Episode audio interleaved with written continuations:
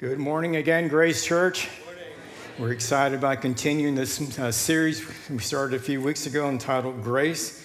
And so, if you'll just go ahead and open up your hearts and your ears and be open and receptive, and also purpose to be responsive to that which the Holy Spirit is speaking to you, you can anticipate growing in the grace and the knowledge of our Lord and Savior, Jesus Christ. Is that a good deal this morning? Amen. As I was pondering this week uh, on uh, reflecting on and preparing the message for this morning, I asked myself the question. I often do this when I get ready to, to minister, and I thought, what if, if someone were to ask me about the grace of God and what would be one of my favorite illustrations of the grace of God? And, you know, of course, it's a very broad topic, but this morning I'm going to be zeroing in on the language of grace. Everyone say the language of grace. So grace has its own language, and then we want to we, we, want to learn to grow in that language and be gracious and generous to one another. But I landed upon the the story in Luke chapter 15 is the story of, of, of God and the prodigal son and how the son had squandered everything that the father had given to him, the inheritance and the whole bit. And, and, and upon the son discovering that he still wasn't happy after having everything that he thought would make him happy, he, he, he, found himself being remorseful and repentive and started to, his journey back home to the father. And as he was going back home, the scripture tells us, you can find this in Luke 15. I encourage you to read the entire story, but he found himself rehearsing his repentance speech and what he's going to say to the Father when he gets back. And part of that speech was that I'm no longer worthy to be your son. Please make me one of your hired servants. Now, that to a religious mind sounds really, really commendable. The man came to his senses and he's repentive and he's going back to Father and he's saying, I'm no longer worthy. And we think, oh, that's great, great. He really has found repentance. Good for him. We applaud the prodigal son coming back to the Father. And, uh, but I just want to challenge you a little bit this morning on that thinking. And I see this when it comes to the language of grace, when it comes to the Father's response to the young man because it tells us that the father, that the son actually came to the father. The father ran to him with compassion and embraced him. And the first thing out of the, out of the son's mouth was, I have sinned against you, and I'm no longer worthy to be your son. Make me a hired servant. I'm submitting to you today that's a very dangerous, religious, legalistic attitude. And that's not the whole point of the story. The point of the story is when it comes to the language of grace, it's not the son's language, it's the father's language. Everyone say the father's language. How did the father respond? How did he respond? When you read that story in Luke chapter 15, you'll find out that the father responded almost as if he didn't hear a word that the son said. Previously, he said that the father ran to him with compassion embraced him and kissed his neck. The son had that religious mindset that, boy, I really blew it. I don't know if the grace of God will cover all this. I don't think grace will cover this completely, so I'm just going to humble myself and go back as a hired servant, not as a son. And when he communicated that to his father, the father completely ignored it. It's like he didn't even hear it. Do you ever hear the comment went in one ear and out the other? The father didn't even, didn't make mention of it. He immediately turned to his servants and he said, Quickly, bring the best robe, bring the Birkenstocks, and bring the ring for his finger. My son, who was lost, is found. That which was dead has been found, is, is alive again. That, my friend, is the language of grace. What's missing in that story that we often put into that story and what we hear in that story is guilt and condemnation. There is no guilt and condemnation coming from the Father's heart, from the Father's mouth toward the Son. Well, it's about time you come to your senses. I could have forewarned you that that wasn't going to end very well. I'm glad you finally saw the light. Shame on you. Welcome back to the family, but we're going to put you on probation. We're going to keep an eye on you to make sure you really mean what you mean. There's none of that in there. You say, well, Pastor Ray, what are you implying? I'm implying that the Father, God, is the God of all grace. Scripture tells us that Jesus, we looked at this the first week in John chapter 1 and verse 14 tells us that Jesus, when he manifested in, in he, as, as a man, when he was born, he was full of grace and truth. Full of grace and truth. You say, well, that's wonderful. Now we have God that's a graceful God. Pastor Vern talked about last week. Is God angry or is he graceful towards us? So we know we have a graceful God. But where does that leave me? Well, if you keep reading the Gospel of John, you find in verse 16 that it says, And of his fullness we have what? We have all received. What did we receive? Grace, for grace. Double emphasis. You know when your parents call your name twice? It's to get, it's to get your attention. So, of his fullness we have all received. So let's say this together. Say, Thank you, Father.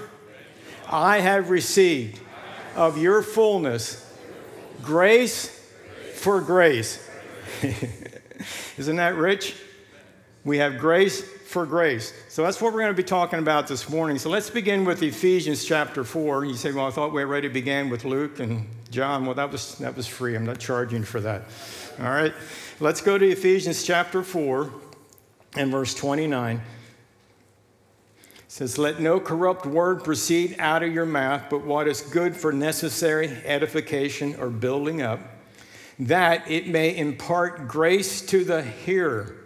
So that's our goal. We want to develop in the language of grace that when we are communicating, like the Father, as the Father communicated and as Jesus communicates to us, He communicates in a, in a, in a language of grace. Grace for grace. And so we are not to let any uh, corrupt word proceed out of our mouth, but what is good for necessary edification.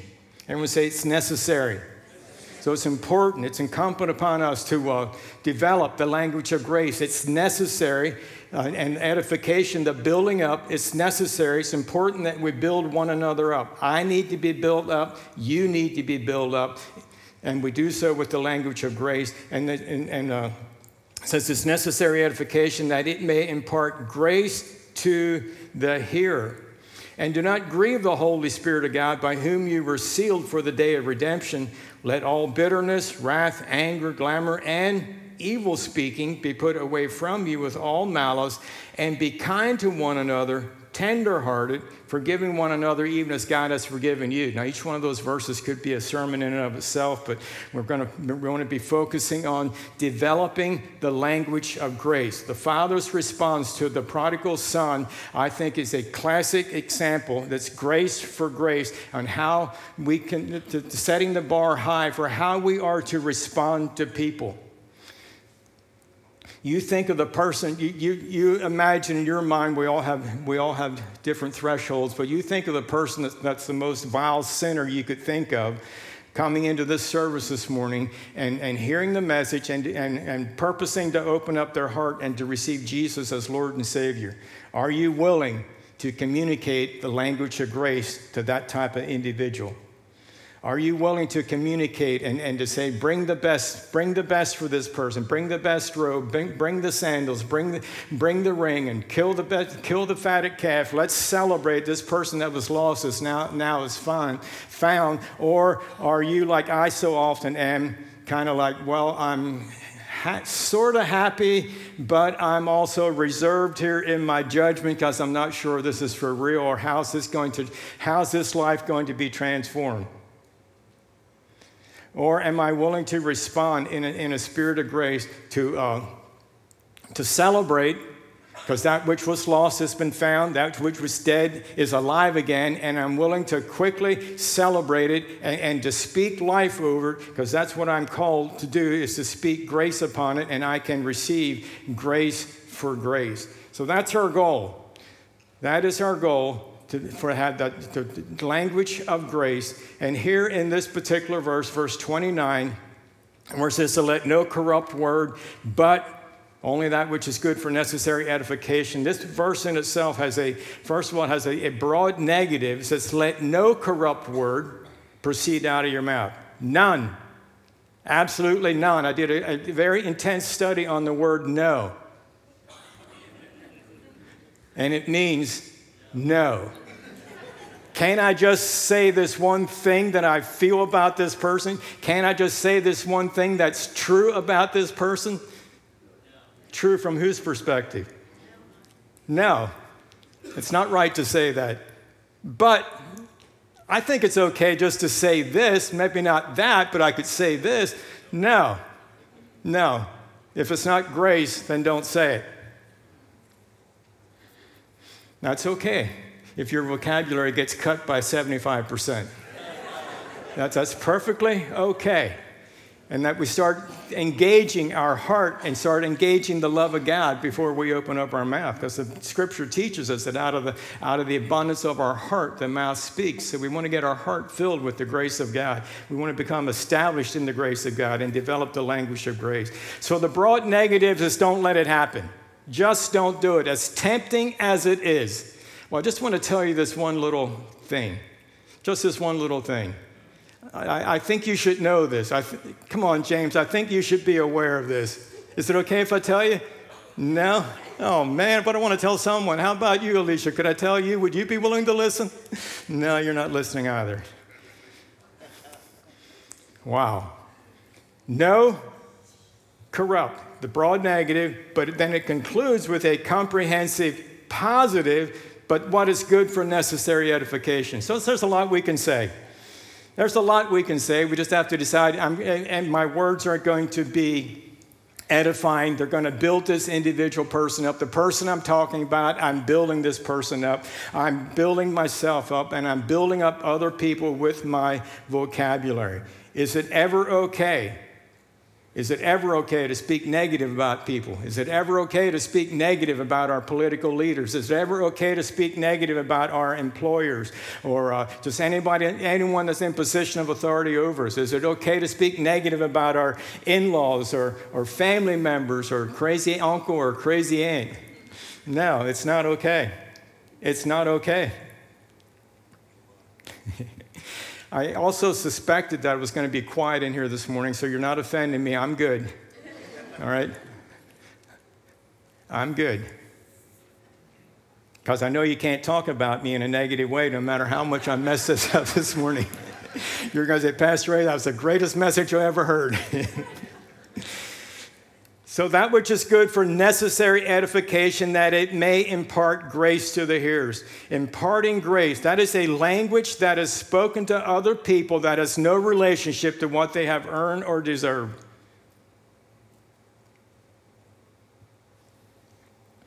Didn't earn it, didn't deserve it. Grace upon grace. So nurturing our heart and restricting our conversation to only that which is good for necessary edification and imparting grace will not only stimulate our growth, but it will infect others with, with an awareness of the positive and powerful result of grace spoken over them. Ecclesiastes tells us, Ecclesiastes 10 tells us, the words of a righteous man are gracious and you are righteous men and women of God. You have received the, the grace of God. You've been forgiven through the shed blood of Jesus Christ, and therefore you are righteous and your words are righteous. When Jesus spoke, when he, when, he, when he talked about that the, the Spirit of the Lord is upon him, he's been anointed to preach the gospel to the poor and so forth. When he, was, when he was done with that little sermonette, the people marveled at the gracious words that proceeded forth from his mouth. And that's what should be happening in our lives. People should be built up, people should be encouraged as a result of listening to what you have to say. Now, Hebrews chapter 13 and verse 9, we pull that one up Hebrews 13 and 9.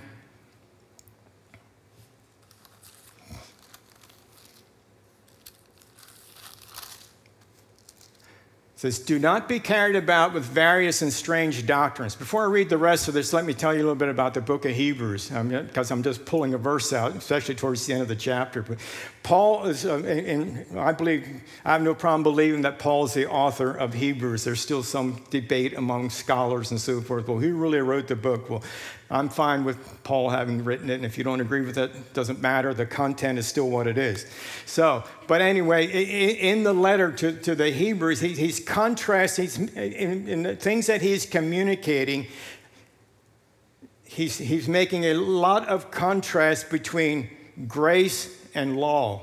I shared with you the first week how we're no longer under law, how we are now under grace. And a lot of his verbiage in there, he's, he's comparing the two and always landing on the reality that grace is far superior, grace is much better. Uh, Jesus is superior to Moses because he created Moses. The law is better than grace, and et cetera, et cetera. So, so what he's doing here, this is one more analogy here. Then when he says that the don't be carried about with various and strange doctrines. He's talking about the various and strange doctrines. He's referring to the traditions under the law of Moses.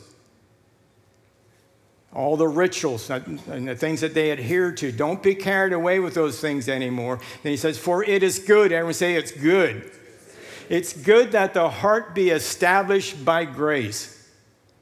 We're living in a, new, in a new dispensation. We're living in the grace of God. Establish your heart, establish your thinking, your government, the rule of your life. Establish it in the grace of God, not in various and strange doctrines, not with foods which are not profited. Those, those were all part of the rituals, you know, the sacrifices and so forth. He said, don't establish yourself on that. Establish yourself in the grace of God. And he said, It is good that your heart be established in grace. So that's what we want to do is establish our heart in the grace of God.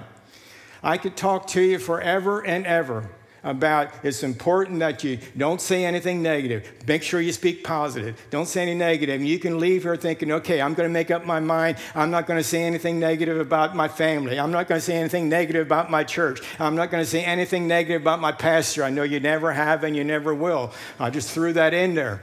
But anyway, I'm never going to speak negative about our government. I'm not going to speak negative about anyone. You can make that, you can have the best intentions leaving here that you're never going to do that. You might not even make it out the, the lobby door or to your car, or if you do make it to the car, you might not make it out of the restaurant without having said something negative about someone.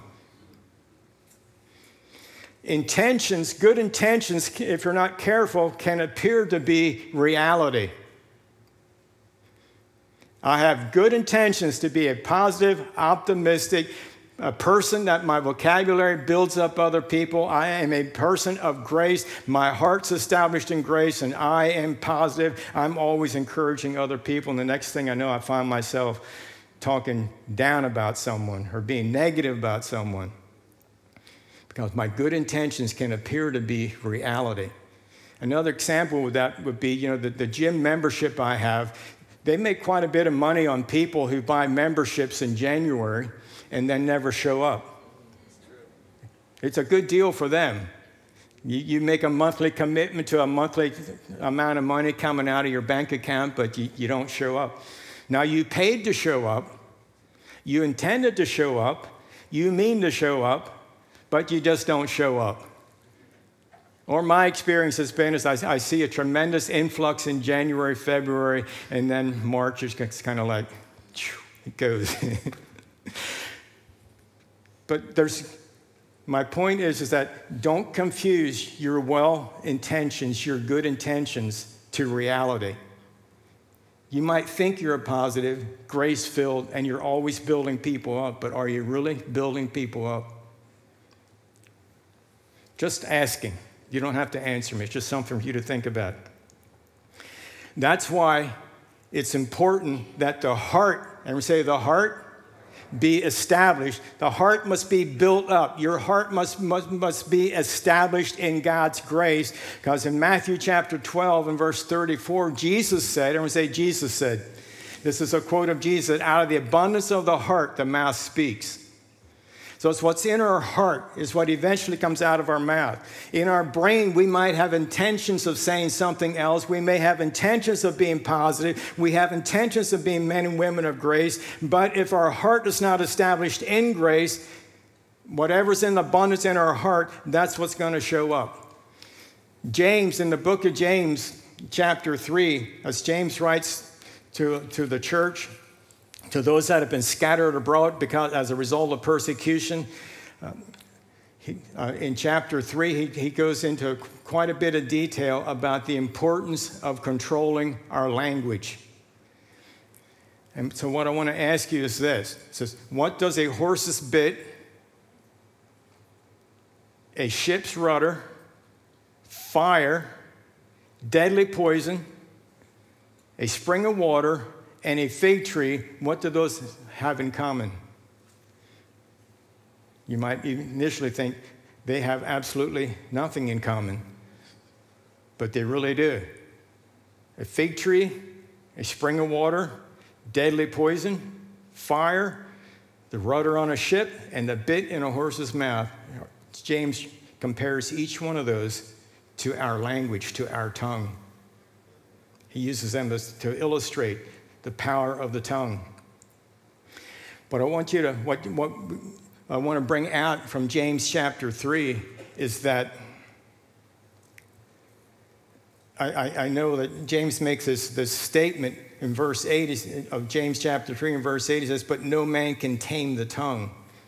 And many people camp on that and say, No man can tame the tongue.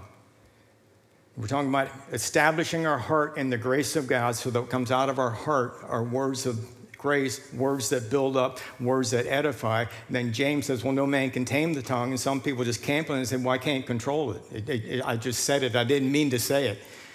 Did you ever use that when you offended someone? Well, I didn't mean it. That's not what I meant. Now, sometimes we misspeak or we don't speak well, but you know, very often we end up saying exactly what we meant. We just got caught and we want to backtrack I, I, I didn't mean that. But anyway, James says no man can tame the tongue, but what I, he said it's an unruly evil and it's full of deadly poison. What, he, what James did not say, he did not say that we can't establish our heart in grace, and he did not say that the Holy Spirit can't help us control the tongue. The tongue will always be a wild horse, but you can, you can control a wild pony. You can, you can tame a wild horse. You can control it. And so we can learn to control. And so, but uh, what's important here, what I want you to see here is that the rudder of a ship and the bit in the horse's mouth are secondary commodities. The rudder, yes, the rudder controls the ship, the, the, the, direction of the ship, and the bit in the horse's mouth controls the direction of the horse. But someone, the jockey on the horse or the rider of the horse, is controlling the bit. It's pulling the rein. If you want to go to the right, you pull on the right. If you want to go left, or if you want to stop, you know. Anyway, you, the rider is controlling the bit which is controlling the horse. And on the ship, the rudder controls the ship, but the rudder doesn't make the decision which way, the, which direction the ship is going. There's a captain of the ship. I want you to see yourself as the captain, filled and established in the grace of God. And you, out of that, you control the direction of your words because your heart is established in the grace of Almighty God. Establish your heart in God's grace. Amen. And so the, the language of grace will always be building up. It will always be encouraging. It, it will always be edifying. I'm not saying that there's never, ever a time for correction.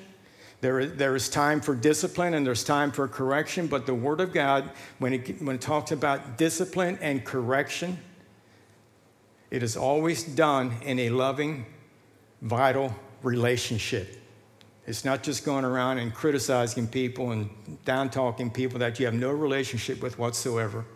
I'm really annoyed when I, when I hear about someone criticizing uh, a politician or a, or, a, or a minister that they don't agree with or, or a song that they don't agree with. I saw the other day, on, on came up on YouTube because I was listening to some Christian music on YouTube, and I saw a little thing came up, and why you should never listen to, then it gave the name of several churches. You should never listen to their music. And what cracks me up about these type of individuals is that The church probably doesn't even know them. They don't even know the church. and people are calling out other individuals that they don't have no, no relationship with. And really, the Word of God gives instructions for resolving conflict, and it should always be go to the person personally. And if they don't receive you, go to the person with some other people from your church, from your family, and go with them. If they still don't receive the correction that you think is important, then, then you take it to another level of authority. But it's never to go public with it. Everyone say, never go public. There's a time for doing it privately, but there's never a time to do publicly until you went through the first two steps. So until you've done the first two steps, sip it. Say, Pastor Ray, you're venturing from grace. well, it's just an appropriate time to do so. An appropriate time to do so. Are you still with me this morning? All right. So establish your heart upon the grace of God and look to Jesus. Look to the, for of his fullness we have all received grace upon grace. Let me give you three quick steps here, or three keys would be a better way to put it. Three keys to establishing your heart in the grace of God, and we'll close with this. Key number one acknowledge that you have grace within you. We read that, or I shared that scripture with you in John uh, chapter 1, verse 16. And of his fullness we have all received grace for grace. So you have, if you are here this morning and you're watching us, uh, those that are watching online, you have received Jesus as your personal Lord and Savior. You have received grace for grace. Jesus was full of grace and truth. You received him. You receive him as he is. You didn't. You don't receive Jesus half full of grace, just a little bit of grace. You receive, you, you receive him as he is. You don't change him to fit your needs personally. You receive him as he is. We are transformed into his likeness, into his image. Therefore, the grace of you are a person of grace. Don't dismiss it thinking, well, I just, I, I, I, I'm really challenged in that. I'm just not a graceful person. I'm more of a law person and I'm more of a legalist and, you know, we're, we're proud of it. And I'm not worthy because of all the things I've done. So I'm just happy to be a servant. You're always a servant in attitude, but you are a son or daughter in relationship in the grace of Almighty God. Amen. So, number one, and establish in your heart is acknowledge that you have received the fullness of the grace of the Lord Jesus Christ. Number two, an admission of humanity. An acknowledgement that you have grace within you. Then, number two, an admission of your humanity. In 2 Corinthians 4 7 tells us that we have this treasure. Treasure. Everyone say treasure you have the treasure of the fullness of grace and truth within you, the wisdom of God within you. You have all the treasures of heaven within you, the kingdom of heaven within you, but acknowledge and an admission of your humanity, it's in an earthen vessel. And that's what causes the tension. That therein lies our challenges. It's in an earthen vessel. I have, a, I have a natural mind. I have a spiritual mind. My natural mind is to be renewed with the spiritual mind, and my natural mind is to yield to the spiritual mind. And I have this fleshly body, but yet I'm born again. I'm, I'm, I'm a spirit being, but I'm still bound in this flesh, earthbound, decaying body. That causes the tension, but it does not do away with the reality that you have received the fullness of the grace of God. Well, it's just who I am. My dad was judgmental. I'm judgmental. My great grandfather was judgmental. No, no, no, no, no, no, no, no. You got born again. You received Jesus as your Lord and Savior. Your father may have been judgmental. Your grandfather may have been judgmental. And, uh, but, you know, that's not for us to decide. We're, we're not the judge. We all belong to God. What we need to admit is yes, I have this, I, I, I, have every, all these great precious promises, but they're encapsulated in this earthen vessel, and that, that that's where my daily struggle comes in at. But His grace is more than sufficient. Amen. His grace is more than sufficient. You have your temperament, you have your personality, you have your strength, you have your weaknesses in the natural realm, but grace is more than sufficient. So don't do all these personality profiles as a reason to be the way you are. They do explain some things and they, they are helpful, but ultimately you have received the fullness of grace and truth. So figure that one out in your Enneagram. All right? I'm a number seven. That's the perfect number. I'm full of grace and truth. I just rearranged the whole thing, all right? So, number one, acknowledge that you have the fullness of grace. Number two, uh, the admission of humanity. This is why you need to keep leaning on Jesus. Trust in Him with all your heart. Don't lean on your own understanding, but trust in Him. Number three, an attitude of humility goes a long way. Everyone say an attitude of humility. Now, I know, I know from personal experience that it's really hard to be humble when you're this good. It's, it's tough. It is tough. That's where, that's where this earthen vessel, I mean, this earthen vessel, I mean, I, I got it together. I got it going on. And you want me to be humble? You want my humble opinion? you got to be kidding me. But now, an attitude of humility goes a long way. For James chapter 4 and verse 6 says, God gives grace to the humble. God wants to, you're filled with it, but He wants to give you more. Where sin abounds, grace does much more abound.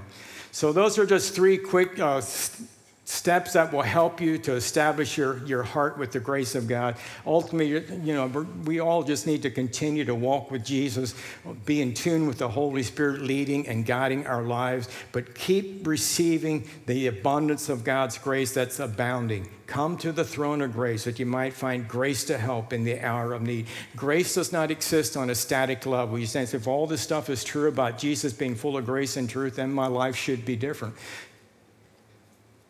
And, and, and, you're, and we end up saying that like it should be automatic because I received Jesus. Well, it's not automatic because you have an earthen vessel, and because you're in an earthen vessel, we're told to come to the throne, humble ourselves. God will give us more grace. It, it, so we have to learn to uh, pull it in from the kingdom of heaven realm and, and, and continue to draw on it and have, have ourselves full of it, and so that it continues to flow forth from it. But acknowledge you're full of grace admit your humanity. You need to continue to lean on grace and always maintain that attitude of humility in the name of Jesus. Praise God. Would you all please stand?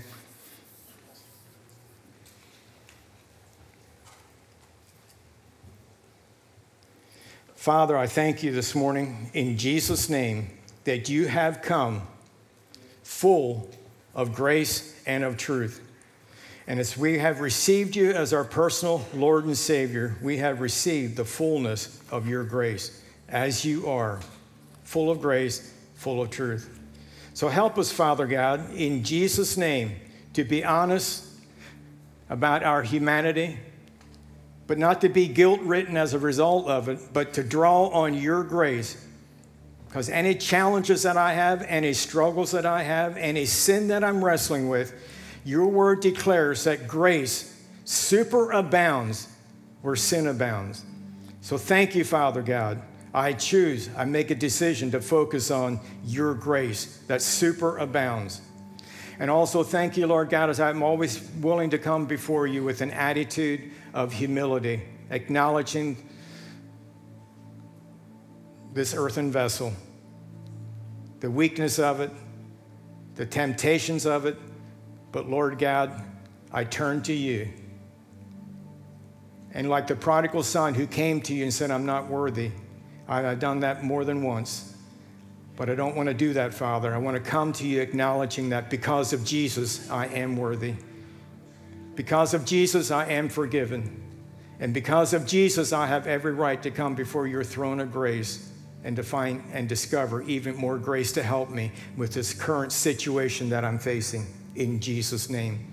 And Father, I pray that for everyone in the sound of my voice this morning, in Jesus' name. In Jesus' name. Now, perhaps you're with us this morning and say, Pastor Ray, I haven't made that decision to receive Jesus, who is full of grace and truth, into my life. I'm still struggling. Uh, as the prodigal son, I haven't turned back to the Father and I haven't come back in a spirit of, of, of, of repentance and I haven't received His grace. Or perhaps you, you've been wanting to come back, but you're just feeling like the Father's not accepting you because you've, you've, you've been, you're, you're too guilty. You deserve the punishment. I want you to know that Jesus stands at your heart's door and is knocking right now. And there's no sin that can separate you from God because Jesus Christ bore the penalty of that sin. So if you never received Jesus as Savior and say, I, want to, I, I would love to be included in a prayer to receive Him into my life, I, I, I need to be full of grace and truth. I want, to, I want to experience that transformation in my life. With every eye closed, just for a moment, give all of you just some personal space just between you and God. And you're saying, Pastor Ray, include me in a prayer today. We call it a prayer unto salvation. We just slip up your hand so we know who we're praying with. Is there someone in here this morning you say, Yeah, I want to, yes, I want to be included in that prayer today. I don't want to miss out on it. Is there anyone at all? Thank you, Jesus. Thank you. I see that hand. Is there someone else? Okay, perhaps you're watching online. You can go ahead and pray together with us. Let's pray. Say, Heavenly Father, thank you that just as the prodigal son approached you and you received him with compassion, and you were elated to receive him and to bring him into restoration, to a full relationship with you.